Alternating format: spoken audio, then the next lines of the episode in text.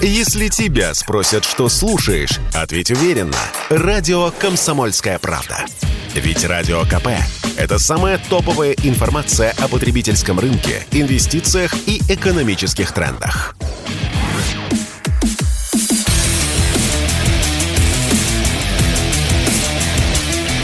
Программа с непримиримой позицией. Утренний Мардан. И снова здравствуйте, и снова в эфире радио «Комсомольская правда». Я Сергей Мордан, YouTube-канал «Мордан 2.0». Если смотрите, не забывайте подписываться и нажимайте кнопку «Нравится». Идет трансляция в Телеграме, Телеграм-канал «Мордан». Тоже подписывайтесь. Так, а сейчас мы попробуем... А, получилось, получилось. С нами специальный корреспондент «Комсомольской правды», член Совет... Подождите, член Совета по правам человека? Не может быть. Александр Коц, тот самый. Саш, привет. Да, привет. Ну что, ну вот, наконец, и пришла, пришло признание это государственное, член Совета по правам человека. Расскажи, пожалуйста, вот как это приключилось и что теперь э, будет?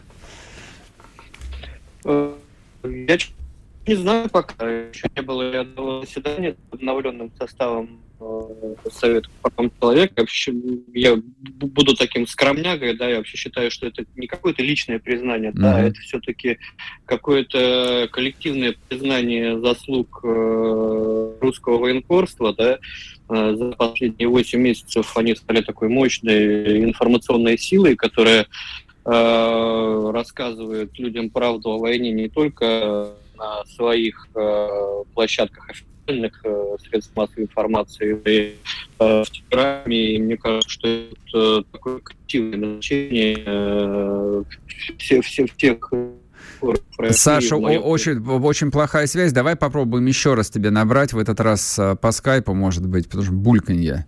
Да, ради, радиослушатели, да, как ты знаешь, они очень не любят плохой звук и сразу отваливаются.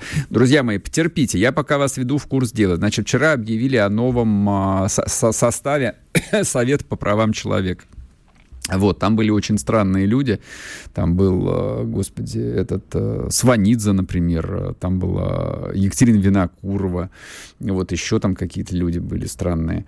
Вот, а вот теперь там э, совершенно не странный, совершенно понятный, я понимаю, почему Александр Коц. Вот, и вот, знаете, тот а, редкий случай, когда я, по идее, мог бы сказать, а что удивляться, а кто же там еще должен быть? А с другой стороны, ну, мы же видели, кто там был. Видели? Видели. Вот что там делал до 22 года э, Сванидзе. Ну, вот я тоже не знаю. А теперь там Александр Коц. Саш, попытка номер два. Да. Да, вроде лучше. Так, значит, заседания, заседания еще не было. Ну вот по твоим ощущениям, а, ну и что будет дальше? Ну, мы же с тобой вчера переписывались, я тебе написал, будешь ходить по тюрьмам. У меня просто был приятель, э, ну как приятель, знакомый, я тоже входил в этот, э, значит, совет когда-то, сколько-то лет назад. Он реально как бы его вот штырил, он ходил, проверял условия содержания людей в тюрьмах. Ну, я, наверное, скорее буду ходить, э, проверять условия содержания мобилизованных в зоне специальной военной операции. Я надеюсь, да, я надеюсь. А вот, извини... Потому что, ну, да. Да, вот скажи, пожалуйста, а вот, а, ну это что? А, то есть теперь тебе будут открываться там новые двери, тебя будут встречать как ревизора, вот, то есть ты приезжаешь, там, не знаю, в какую-нибудь мотострелковую дивизию, там даже вот, типа, на КПП, типа, вызови сюда комдива, типа, я член Совета по правам человека, и все, и тут и начальник штаба, и комдив, и замполит на всех парах тебе несутся. Вот не могу сказать, Сереж, что, как, как это будет происходить, как происходит хождение по тюрьмам, я тоже не очень понимаю. Но, видимо, идет какой-то предварительный запрос. Э, пока, пока я еду в своей машине до, до, до этой дивизии, там подметают плац. Угу. И, кра- и красят э, траву и замазывают синяки на, под глазами. Ну, я честно не знаю, как это будет происходить. Э, а, ты знаешь, у меня вот за последние, ну, наверное, полгода, и особенно после того, как э, началась мобилизация, у меня очень большая как бы, почта от э, подписчиков в Телеграме. И очень много проблем скрывается, и не публичными методами, через определенные каналы, которые э, у нас есть, в том числе после встречи э, с высшими лицами государства, какие-то, не все, но какие-то mm-hmm. проблемы удается решать. Но по, по мере сил моих личных, потому что все-таки у меня есть еще и основная работа. И я очень надеюсь, что с новым статусом вот, э, реш... появится больше возможностей и инструментов э, эти проблемы решать, потому что есть э, трудности с установлением реальной ситуации по тем или иным проблемам, особенно с мобилизованными. Я вот не, не сторонник верить всему, что они рассказывают, вот мне вчера несколько человек написало опять со сватовского а, направления о том, что там, значит, звонят бедные родственники, которые говорят, что они уже в полуокружении, их командиры бросили. Mm-hmm. Вот такие сигналы поступают. Я спрашиваю, а как вам такие сигналы поступают? Они говорят, да они по телефону звонили. Я говорю, вы знаете, я сватовский рубеж излазил вдоль и поперек. На передовой связи нет, они не могут оттуда звонить. Но они, наверное, залезают на деревья. Я говорю, ни на каких деревьях там, там связи быть не может она там обрублена. Если вам действительно, то они находятся не на передовой, а в каком-нибудь втором, а, скорее всего, в третьем эшелоне. И а, оказаться в окружении они там не могут. Но есть люди, да. и с какими так, опять у нас проблемы ну, со связью. Да, сейчас мы, сейчас мы предложим к отцу залезть на дерево. По поводу так, Саш. Много, много проблем с э, положенными выплатами. Ага. Да. Да-да, продолжай, продолжай, просто Давайте пропал по... на какое-то время. Да, э, много пишут по проблемам с э, выплатами, много пишут людей, которые Э, вынуждены были покинуть э, свои дома в том же Херсоне, да, и сейчас э, не могут добиться вот той копеечки, которую обещало российское государство, потому что по традиции сталкиваются лбом с нашей непробиваемой бюрократией и и бездушием, да, а это все-таки их, раз уж это было объявлено, Э, на, на высшем уровне, это их право получить такую выплату, получить жилищные сертификаты и так далее, и так далее, которые сейчас вот начинают на Кубани э, выдавать. А, э, и я почему-то больше чем уверен, что полезут опять какие-то проблемы. У нас СВО уже вскрывает проблемы не только в военной сфере, но и, там, и в медицине, и в гражданской любой сфере и так далее, и так далее. Поэтому э, сейчас будут, конечно, проблемы у людей и, и в этой сфере, но ну и я, я не уверен, что я всем этим смогу заниматься э, в силу своей э, занятости все-таки в «Комсомольской правде» и гражданскими. Есть кому заниматься в Совете по правам человека. Э, очень успешно и оперативно там та же Марина Ахмедова работает по этим делам. А я все-таки, видимо, займу вот эту нишу помощи человеку в погонах. Угу. А, а, тогда давай вот еще про что поговорим. То есть тоже тема эта никуда не уходит относительно того, как собирают, как готовят мобилизованных. Ты на фронте мобилизованных уже видел? Да, видел. Видел. Вот я был на запорожском направлении, встречался там с ребятами из э, Кабардино-Балкарии. Угу. Что скажешь по поводу там и экипировки, и что они говорят, как их готовили к отправке на фронт? Э, ну, они находятся уже месяц э, на, на, на фронте, да, это вторая линия, второй эшелон обороны на Запорожском направлении, направление на э, прорывоопасном таком участке mm-hmm. в районе Орехова, Пологи. А вот, и они э, говорят, что они больше узнали здесь, в зоне СВО, о том, э, что, что, что такое война и как воевать, нежели во время подготовки на гражданке. И э, в первую очередь э, самое полезное, что они узнали, это как правильно возводить фортификации, как правильно обустраивать блиндажи, как готовиться к зимовке в земле, как там, выстраивать бойницы в окопах и так далее, и так далее. Потому что в оборонительных действиях, которые мы сейчас ведем и будем вести, наверное, еще какое-то продолжительное время, все-таки фортификация играет основную роль.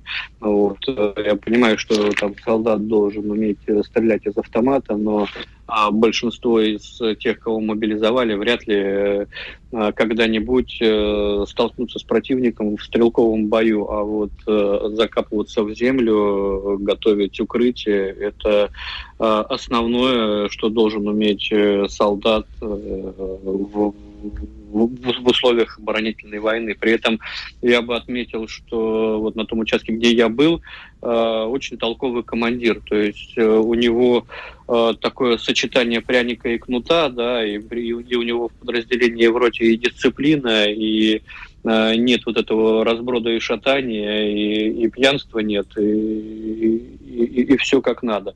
А по экипировке, ну, она разномастная, то есть видно, что э, ребята, кто-то и со своим приехал, то есть единообразия такого армейского нет, но мне кажется, это нормально. Угу. Так, а, вот еще какой вопрос, ты его касался у себя в телеге, но и мне его тоже в разных а, формах а, вот люди в сердцах задавали. Ну вот опять прямо сейчас пишут, да, ну-ка расскажите, да, что там в Белгороде. Вот в каком контексте это подается, что типа вот из-за того, что вооруженные силы России фигачат калибрами и всякими другими геранями по украинской энергосистеме в ответ ВСУ стреляет по Шебекино и по Белгороду. Вот э, что скажешь на это? Ну, в ответ на что по, по Саш, Белгороду, на Белгород... и, и, прости, сейчас мы уйдем на минуту на перерыв на новости, а потом вернемся, и чтобы тебя просто на полсловия не перебивать, сразу тогда начнешь отвечать. Александр Кот с нами, не уходите. Спорткп.ру О спорте, как о жизни.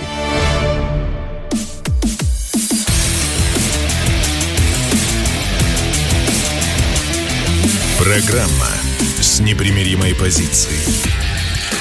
Утренний Мардан.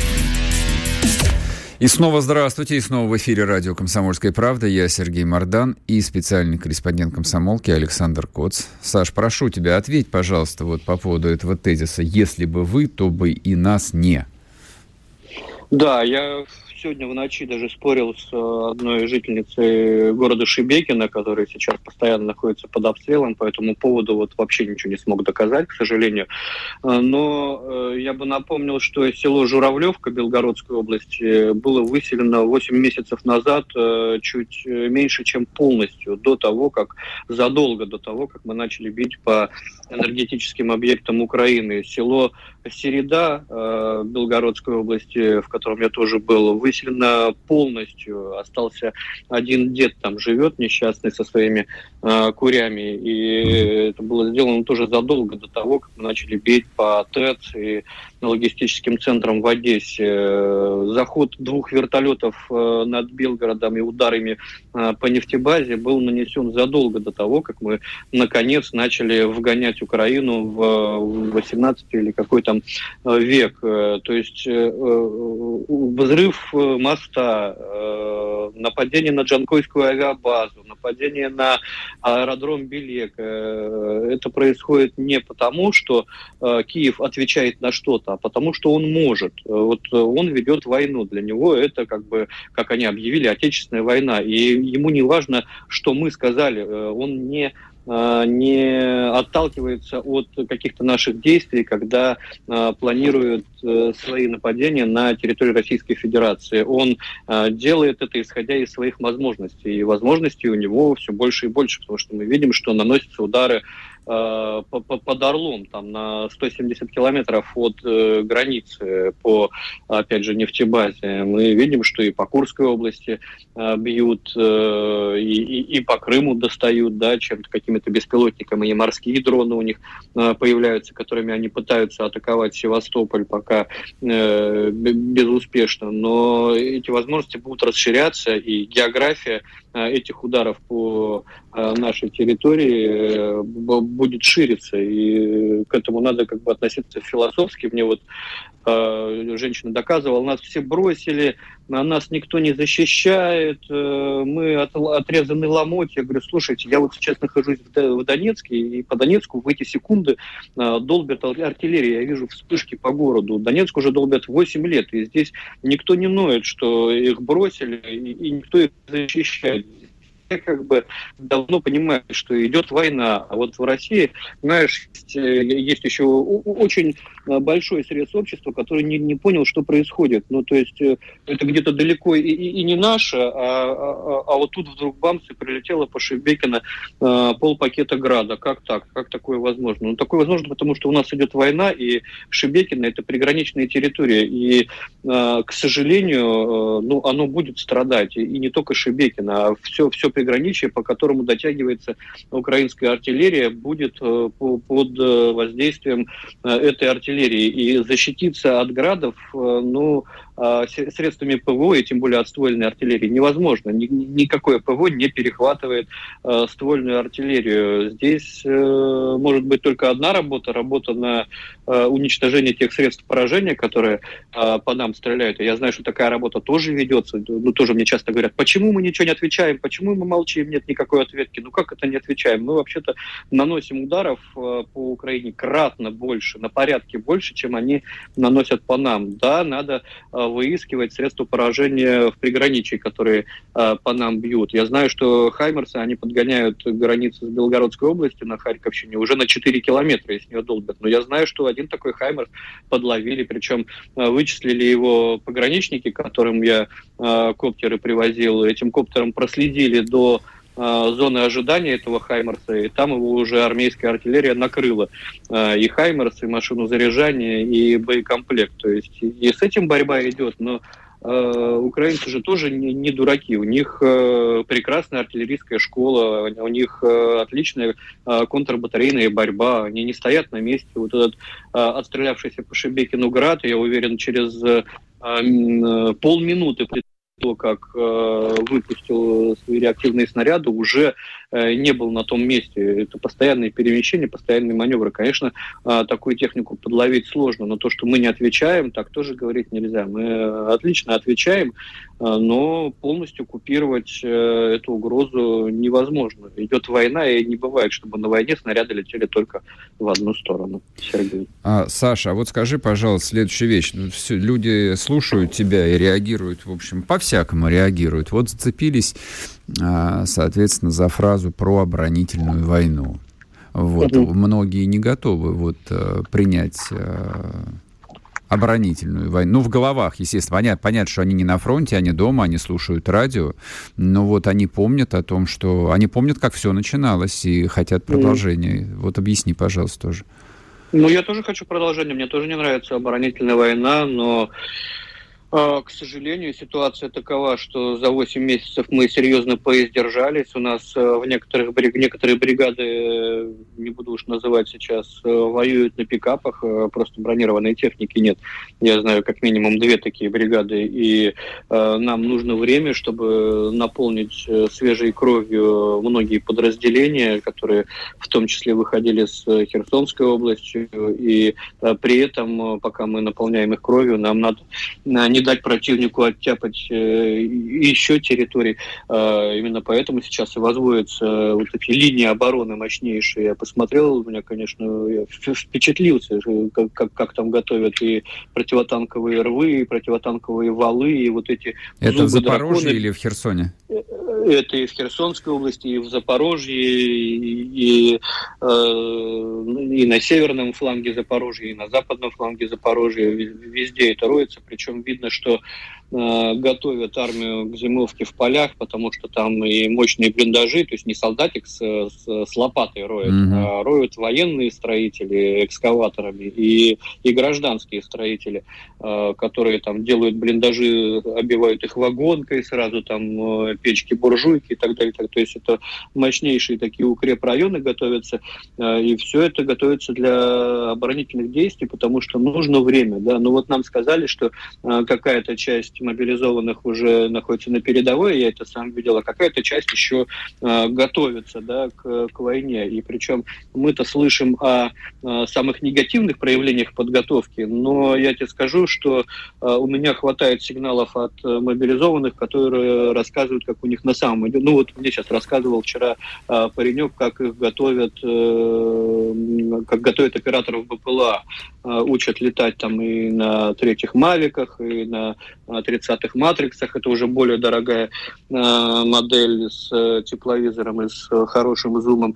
Ну, то есть подготовка реально, реально идет в большинстве учебных центров. Там не, не пьянки, гулянки и муштра на плацу, а именно то, что пригодится здесь на передовой. И нужно, конечно, дать времени нашей оборонной промышленности. Видим, что э, с производством ракет э, у нас, судя по всему, все хорошо. Причем я и, раньше знал, что у нас, допустим, с теми же калибрами э, по производству все нормально. Там очень хорошее количество делается ежедневно. Mm-hmm. Вот. Но нам нужна и техника. У нас Урал-вагон, он такой один, и э, ему тоже надо время, чтобы подготовить э, к, подготовить армию к зимне-весенней кампании, которая, я думаю, начнется, ну, скорее всего, уже в следующем году, потому что в ближайший месяц, полтора, а то и два нам, конечно, наступление наши, э, мне кажется, не грозят. А дальше будем смотреть и по насыщению техникой, и по насыщению э, современными средствами разведки, которые, я знаю, тоже делаются. Потому что ну, промышленность сейчас работает на пределе своих возможностей, а то и за пределом этих mm-hmm. возможностей. И э, я очень надеюсь, что в следующем году мы сможем что-то интересное противнику продемонстрировать. У нас все равно останется проблема по паритету в живой силе, потому что Uh, у нас была частичная мобилизация, да, мы набрали там 300 тысяч человек, а у противника мобилизация – это перманентный процесс. Они перестали объявлять там четвертую, пятую, шестую волну мобилизации, они просто продлевают ее продлевают и продлевают. То есть mm-hmm. она у них идет постоянно, у них подпитка живой силы идет постоянно. Но а, мне кажется, что должны сделать свое дело и удары по критической инфраструктуре, и эти потери, и экономические, они должны подо, под, надорваться. И а, в исполнении э, их э, потерь в технике идет не так быстро, как им бы хотелось, э, то есть не успевает Запад восполнять эти потери. Рано или поздно это должно сказаться. Я уже вижу, да, по Херсонскому направлению, они уже от форсирования Днепра, судя по всему, отказались. То есть они понимают, что это все равно потери. Да, мы потеряли Херсон, но вот я просто это знаю. Это не какой-то там пропагандистский штамп. Они действительно очень много потеряли на Херсонском направлении, mm-hmm. пытаясь взять его силы э, и в технике, и в живой силе. Это должно сказаться, но потенциал на еще один такой блицкрик э, вот, именно в данный момент у них есть, потому что я думаю, что они а, какую-то малую Саш, часть. Уходим на новости. Спасибо тебе огромное. Вот еще раз поздравляю тебя с избранием вот членом Совета. Александр Коз был с нами специальный корреспондент «Комсомольской правды». Радио «Комсомольская правда». Срочно о важном.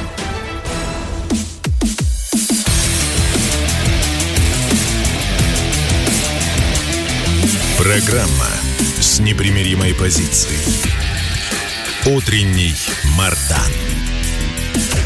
И снова здравствуйте, и снова в эфире радио «Комсомольская правда». Я Сергей Мардан, YouTube-канал Мардан 2.0, Телеграм-канал Мардан. И к нам присоединяется великий ужасный Дмитрий Евстафьев, Телеграм-канал «Профессор смотрит в мир». Дмитрий Геннадьевич, категорически приветствую.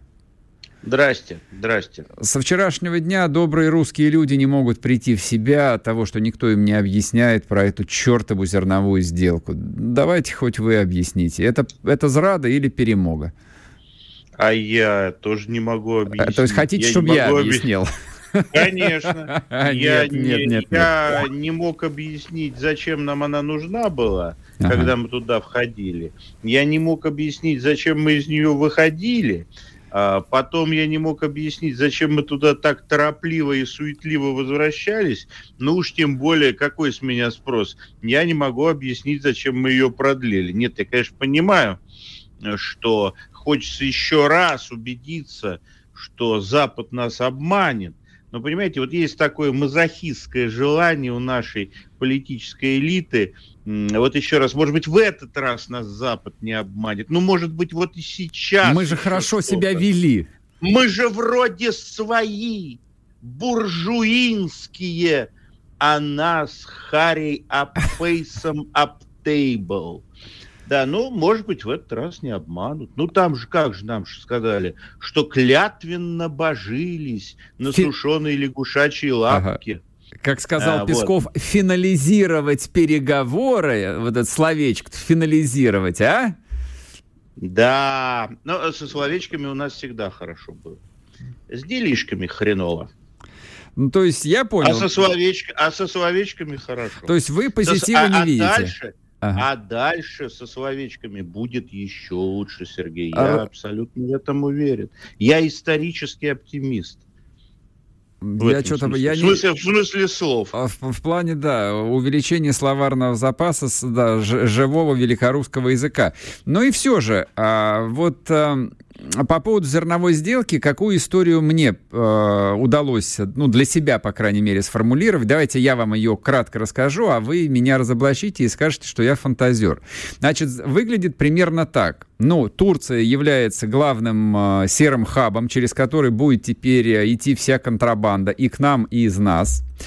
А Эрдоган э, по-пацански сказал, я это хочу зарабатывать на зерне. Им сказали, ну окей, ладно, то давай сделаем так. Значит, мы тебе гоним зерно, вот, ты его мелешь на своих мукомольных фабриках, и как турецкую муку будешь продавать э, всевозможным э, африканским мусульманам. И у всех нормально, все выигрыши, все в шоколаде. Ну, так оно и есть. Я вот с этой версией абсолютно согласен. Более того, как это ни странно, это моя версия. Мы покупаем Эрдогана, мы да. покупаем Эрдогана, мы покупаем Эрдогана за, так сказать, возможность иметь Эрдогану иметь 3 рубля. Но есть куча нюансов, главных из которых является, на мой взгляд, два. А, первое. А зачем столько много абсолютно ненужных промежуточных действий? Да, мы покупаем Эрдоган, это вполне рациональное, вполне вменяемое. Более того, я поддерживаю, я считаю, что то, что Эрдоган э, за то, что он сможет заработать 3 рубля, э, ну, понятно, что там не 3 рубля и даже не 303, 333 рубля. Да сколько да, угодно, на, да, нехай да не это, жалко. это вообще не наше дело, потому что это даже не наше зерно. Так? Вот, а, он снизит уровень своей военно-технической и военно-политической вовлеченности в конфликт на Украине, а, ну, это, по-моему, нормально. Угу. Так? Вот. Э, я абсолютно с этим согласен, считаю это вполне рациональным действием. Но встают два вопроса. А нам-то что? Мы с этого что имеем? Что просто меньше будет байрактаров – да? И второй вопрос, а зачем вот это вот накромождение пропагандистских конструкций, э, которые, во-первых, в которых никто не верит, угу. так, а во-вторых, которые нам выходят боком.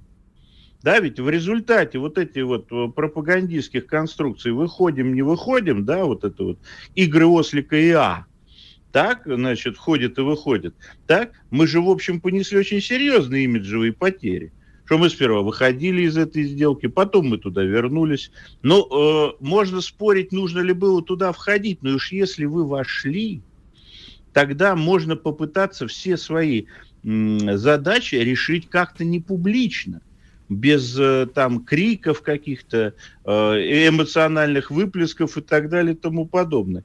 По-моему, мы вот этим излишней э, ориентацией на эмоциональные выплески, мы только как бы немножко теряем, потому что всего того, что мы добились от Эрдогана, то есть, еще раз подчеркну, вполне рациональной цели, да, снижение уровня вовлеченности Турции в конфликт на Украине можно было добиться без э, вот этого, значит, э, вот этого фейерверка, извините. Вам не кажется, что это вот такой классический э, прям пример теневой дипломатии, вот тайных сговоров, то есть вот настоящий пакт Молотова-Риббентропа вот во всех в огнях и цветах, и это же прекрасно.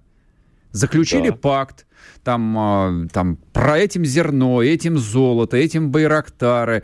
Не знаю, что там еще входило в сделку. Да нормально все. Зачем вообще это комментировать? Вот это вот главный вопрос, который, простите, есть у меня. Я, я собственно, с него и начал, потому что, ну, очевидно же, э, как бы исходящие задачи и очевиден результат. Результат этот лично меня, вот как политолога и э, политолога-патолога-анатома, да, и, в общем, он устраивает. Можно было чуть лучше, можно было чуть хуже, но в целом результат – этих, этой теневой дипломатии, он для России положительный. Да, верно. А вот то, что вокруг него было нагромождено совершенно непотребное, прямо скажу, количество пропаганды, существенным образом дезавуировал, дева, вернее, не задевуировал, девальвировал этот результат. Потому что когда вы достигаете положительный результат, вот с точки зрения теневой дипломатии, не нужно пытаться – да, э, как бы, э, ну, я не знаю, вот это просто лишнее. Я даже не знаю, как это объяснить, Сергей. И я, э, вот, я бы на месте просто Пескова, вот, э, на вопрос, вот, а что там Зерно сделал, сказал бы, э, не ваше собачье дело, переходим к следующему вопросу, и все. И все, ну, это вот брутально, ортодоксально, по-русски. Ну, во-первых, э, во-первых, можно было ответить и без э, словосочетания «собачье дело». Раз. Да, Россия добилась заданных результатов там, и так далее. Тому или подобное. так, вот или как лишнее. вы говорите, да. да. Но даже дело, опять, дело не в Дмитрии Сергеевиче Пескове. Дмитрий Сергеевич Песков эту ситуацию получил. Да, вот э, в данном случае я вынужден его очень серьезно защищать. Он ее получил, как вот по-английски называется, as is – он ее получил вот с этим вот для комментариев, вот с этим нагромождением совершенно не очень внятных и понятных, да, э, политических, политико-пропагандистских приходящих элементов. Угу. Ну, поэтому, ну, вот не надо требовать от пресс-секретаря президента, чтобы он обнулил своим, так сказать, э, мастерством все те информационные просчеты, которые были допущены до как бы э, э, вот к моменту, когда это пришло к нему на комментарий. Вот не надо от Я понял, да, чтобы он да, чужие требует. косяки разруливал. Согласен. Все, как бы вывели тогда из-под удара Дмитрия Сергеевича Пескова. Ладно, а еще у меня есть вопрос к вам. Да не выводил я его, Сергей, из-под удара. Ну чего вы это самое? Я просто за правду. Да? Я тоже, за правду. А, о, да. Давай, давайте коротко с вами хотя бы немножечко проговорим эту злополучную украинскую ракету. Вот все уже языки, правда, стерли. Но попробуем подвести коротенький вывод. С вашей точки зрения, все, история закончена, либо вот как некоторые, это, это а, такой был пробный шар, а, как в будущем Запад будет организовывать казус Белли?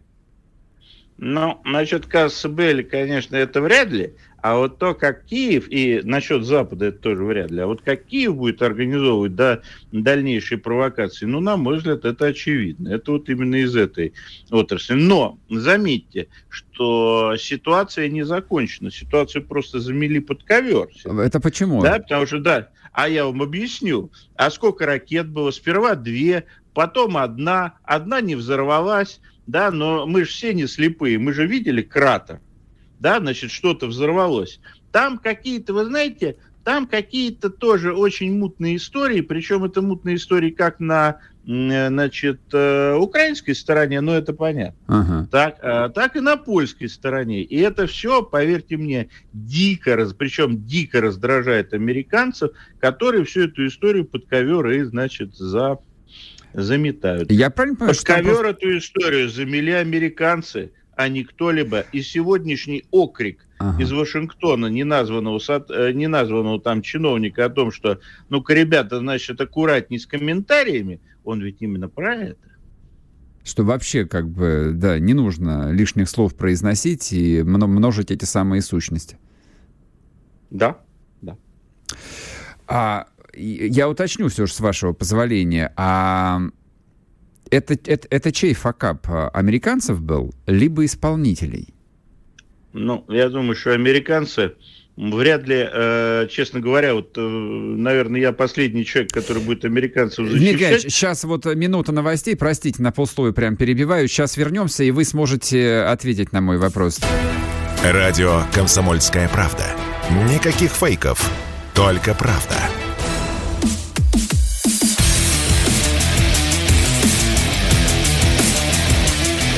Программа с непримиримой позицией. Утренний Мардан. И снова здравствуйте. И снова в эфире радио «Комсомольская правда». Я Сергей Мардан. Дмитрий Евстафьев разоблачает всех, вообще всех – Дмитрий главное, так... в таких, главное в таких случаях, как говорил один генпрокурор Советского Союза, не выйти в процессе расследования на себя. На самого себя. На самого себя. Ну так, так? давайте Нет. вернемся. Да кто там обделался-то в итоге? Я думаю, что обделались, как всегда, в Киеве. Вот, потому что резкость, с которой выступили американцы, говоря, говорит прежде всего о том, что они вообще про это ничего не знали.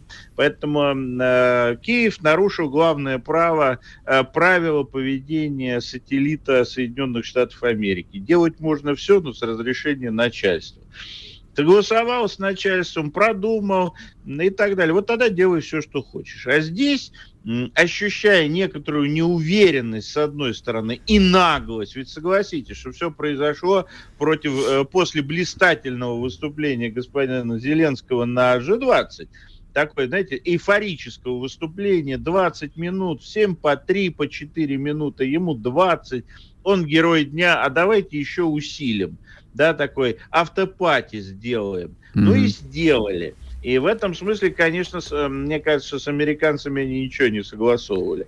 И поэтому получили прям сходу, заметьте, реакция американцев негативная, и причем не какого-то неназванного чиновника, а лично Железного Джо, не дрогнувшим рукой ведущего, значит, эм, э, Соединенные Штаты туда, куда они идут, да? Поэтому здесь, я думаю, вот знаете, вот здесь американцы, по-моему, ни при чем. А вот поляки при чем? Потому что крайне мутные, неоднозначные и противоречивые заявления Варшавы говори, говорят о том, что Варшава все-таки была в курсе а, готовящейся провокации. Интересно. Результаты, не, результаты несколько не те. А, и что, вот, кстати, а, говоря, а что должно было быть? Простите, что я вас перебиваю а должно было быть падение ракет в какой-то, значит, безопас, в каком-то безопасном месте на поле, куда потом можно было бы свести обломки наших ракет э, крылатых калибров, там, mm-hmm, или Х-101, mm-hmm. там, неважно, их полно, каких-то ланцетов бы до кучи довезли, да, и изобразить, что это наши ракеты но погибли два польских гражданина. И туда, естественно, сбежалась и местная полиция, да, и местные жители, и местные там журналисты. И было сразу зафиксировано, что это ракета определенного типа, причем э, то, что это первые фотки, что это ракета определенного типа, ну, это было там через полтора часа, они все уже по сети гуляли. И после этого уже, конечно, стал вопрос, а что дальше с этой провокацией делать. Потому что все-таки, знаете, два трупа, причем если бы это были украинские гастарбайтеры, которых случайно, в кавычках, бы там накрыло в каком-нибудь авине, это была бы одна история. А здесь два польских гражданина. Да? Это, вот это было, я думаю, чистая случайность. Но вот эта случайность, она, так сказать, окончательно сломала всю э, провокацию. Но в основе всего, безусловно, это то, что с американцами не согласовали. А вот с британцами, похоже, согласовали. И здесь, я думаю, будут большие разборки. Вы тоже еще вот э, верите в эту всесильную англичанку? Стесняюсь даже спрашивать вас. Нет, я не верю. Я верю в не всесильную англичанку, я верю в англичанку, качество провокаций которых, э, которой снижается, но амбиции никуда не делись. Понимаете, э, что называется, силы уже не те, класса уже того, старой, так сказать, британской провокативности уже давно нет, а вот амбиции – вернуться в качестве одной из ведущих глобальных сил, ну там, безусловно, есть. Ну, посмотрите на это, даже на Риши Сунака, ну что вы. А уж как Борис Джонсон в это дело влезал, ну, это э, было, по-моему, очевидно. Я, честно говоря, вот, э, ну, я внимательно слушаю там мнение уважаемых людей, которые вот э, очень основательно, очень э, вот, э, методично говорят об отдельной роли Британии, ну, в том числе и в этом кризисе, но, честно говоря, не вижу там ну, экономической подоплеки. То есть Брита- Британия — это финансовый мир — Вот. Что они приобретают в данном случае, опять-таки, как, цент, как один из финансовых центров мира? В случае, допустим, не знаю, поражения России. Ну, во-первых, Британия это ошибочно думать, что Британия это только финансовый мир. Британия это финансовый мир, логистика, мировая торговля и вот здесь очень важно, факторий. Та политику, которую а, Британия проводит э, в ходе, вот и накануне, и в ходе конфликта на Украине, это политика создания таких, знаете, очаговых факторий, через которые они будут вести политическое влияние, а, торговлю, финансовые операции, в том числе серые схемы. Кто будет осуществлять в мире распадающегося американцентричном финансовом мире, будет mm-hmm. осуществлять серые, серые транзакции? Американцы, что ли? Да нет, им бы свою бы вот белую часть бы сохранить. Кстати говоря, американцы э, очень много делали последние 10 лет по обелению э, долларовых финансов. Это, кстати, затронуло не только там э, Россию, Китай и так далее, но это прежде всего затронуло Великобританию, потому что били по контролировавшимся э, именно британцами офшорам. Поэтому здесь я бы не стал бы сбрасывать Британию со счетов. Другое дело, что рассказы о британском теневом величии, они значительно э, превышают э, реальные возможности Великобритании. Это, это я точно могу вам сказать. А, давайте тогда уточню у вас. С вашей точки зрения, существует э, британское лобби в России? Нет, я думаю, что существовало. Угу. На сегодняшний день оно находится в стадии деградации, потому что, ну, по целому ряду политических соображений, но оно, безусловно, было, поэтому столицей э, стал там, допустим, не Дюссельдорф, столицей, так сказать, такого пребывания нашей офшорной элиты угу, стал угу. именно Лондон, а не Дюссельдорф и так далее. Но оно было. Сейчас я бы его роль оценил, ну, такой, как слабенькую, прям сказать. Понятно, хорошо, ладно. Значит, с Польшей проехали, все вы разъяснили, зерновой сделкой тоже мы всех с вами разоблачили. А с вашей точки зрения, вот э, закончилась история с американским выбором, давайте хотя бы коротко про это поговорим. А, республиканцы получили Конгресс, а, Нэнси Пелоси... Они получили палату представителей. Да, палату представителей. Нэнси Пелоси, наконец, воссоединится со своим а, раненым а, мужем. Вот, будет его лечить, делать ему таки куриный суп. А, и чего? Что дальше? Вот Трамп, она, Трамп она вернется боюсь, или нет? Нет, Трамп, я думаю, что это фигура уходящая. Я думаю, что республиканская партия сделает все, чтобы эта фигура ушла до начала президентских выборов, потому что республиканская партия идет к победе на следующих президентских выборах. Это главное для республиканской партии. А, и единственный человек, который может опрокинуть эту перспективу этой победы, это Дональд Трамп. Угу. А теперь второе, что они будут делать. Они будут а, набирать к предвыборному моменту компромат на демократов в целом и прежде всего на семейство Байденов. Первое решение – это решение, как я и предсказывал, кстати, хочу себя похвалить, угу. это решение о проведении масштабного аудита по помощи Украине. Да, сегодня Выявление вышло. Тех, угу. Да, и это, я думал, оно будет вторым-третьим, но, видимо, э, так сказать, настолько очевидна победа в данном вопросе для республиканцев, что они даже не стали соблюдать какие-то приличия. Они это обозначили в качестве приоритета, не дожидаясь того момента, когда э, соберется новый состав Палаты представителей. Вот это вот очень важно. И в данном случае, конечно, расследование, финансовое расследование деятельности администрации Байдена э, по помощи Украине, а в данном случае преимущество имеет Палата представителей, она может, это все может очень серьезно сказаться на дееспособности администрации президента Байдена. Ну, а говорят же о том, что поскольку и Сенат а, находится под контролем а, демократов, ну и, в общем, и у Байдена там а, президентская подпись, в общем, кое-чего весит, поэтому все тщетно. В общем, в любом случае промежуточные... Президентская, президентская подпись весит очень много, но Палата представителей имеет преимущественные права в вопросах внутренней экономики и бюджета. Угу да, а все, что происходило с точки зрения помощи Украине, это вопросы бюджетные.